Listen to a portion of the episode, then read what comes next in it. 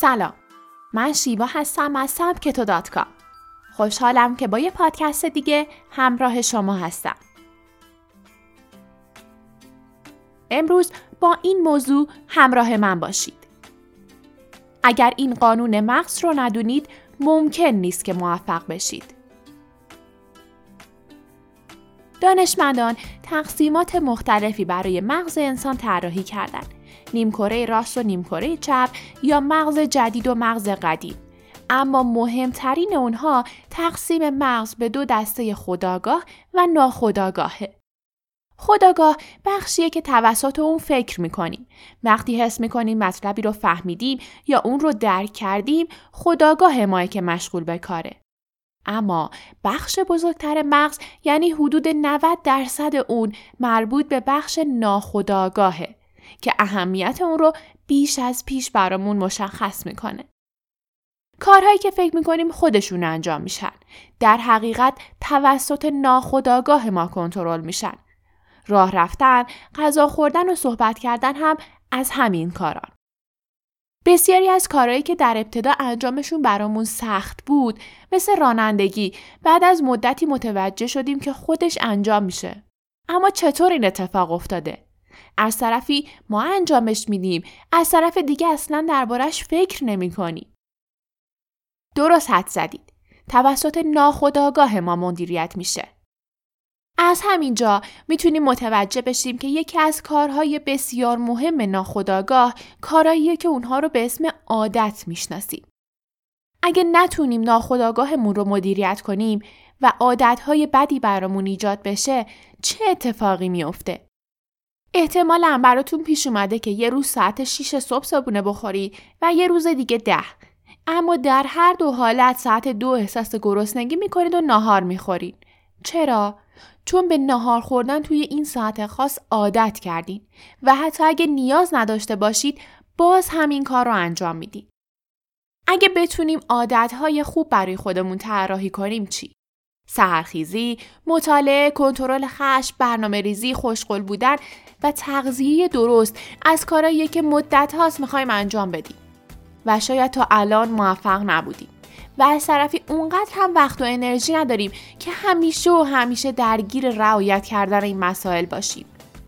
چاره کار دقیقا موضوع اصلی این میکرو مقاله است. پس با من همراه باشید.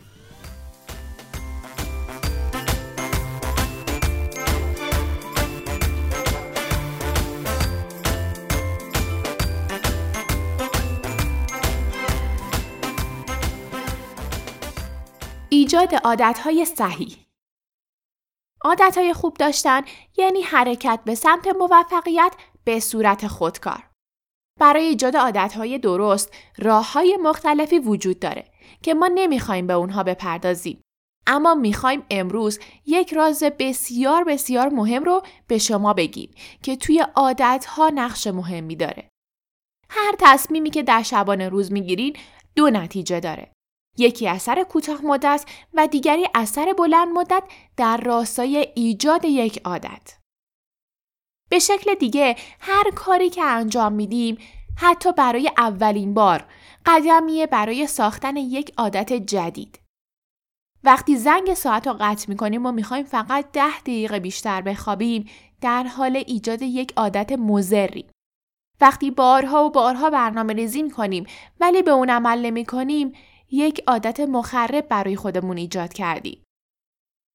وقتی اولین روز کاری یک لحظه به خونه و مشکلاتی که بعد از کار با اون روبرو هستیم فکر می‌کنیم و مشغولش میشیم خودمون رو توی یک چرخه معیوبی قرار میدیم که ممکنه روزی تبدیل به یک عادت بشه و ترک اون بسیار سخت. مثل افراد بسیاری که توی محل کار به فکر خونن و توی خونه به فکر کسب و کار. می‌بینین. خیلی از کارهایی که می‌خوایم کنار بذاریم یا خیلی از کارهایی که امروز به راحتی انجام میدیم روزی یک تصمیم کوچیک بودن که می‌خواستیم فقط یک بار انجام بدیم و به همین راحتی تبدیل به یک قدرت بزرگ توی ذهنمون شدند. بازگشت به ناخداگاه اما تاثیرات شگفتانگیز ناخداگاه فقط منحصر به عادت نیست.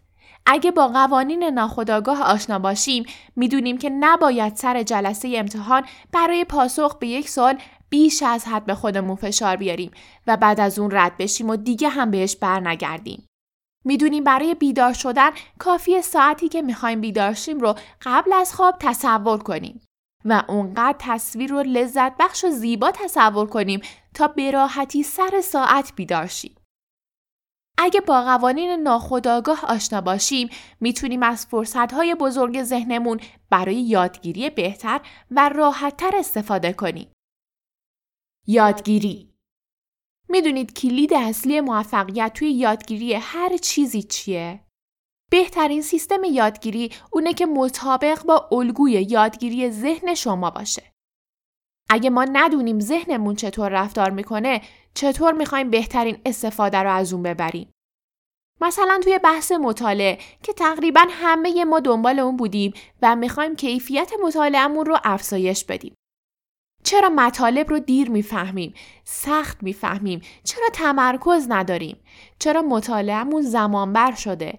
و چرا خیلی از کتاب ها رو نصفه می‌خونیم و رها می‌کنیم؟ بعد از همه اینها چرا وقتی کتاب می‌خونیم مطالب رو فراموش می‌کنیم یا خلاصه خوبی از اون نداریم که مرور کنیم پاسخ همه این سوالها یک جمله است چون یادگیری ما مطابق با الگوی یادگیری ذهنمون نیست. برای اینکه بتونیم یک مطالعه حرفه‌ای داشته باشیم، باید قبل از هر چیزی یادگیری رو آموزش ببینیم. بعد با قوانین ناخودآگاه آشنا شده و در نهایت یک سیستم مطالعه قدرتمند انتخاب کنیم که مطابق با ذهنمون باشه. درک لایه‌ای، استفاده حد اکثری از ناخودآگاه، خلاصه برداری صحیح و مرور درست ویژگی های یک سیستم مطالعه صحیحند.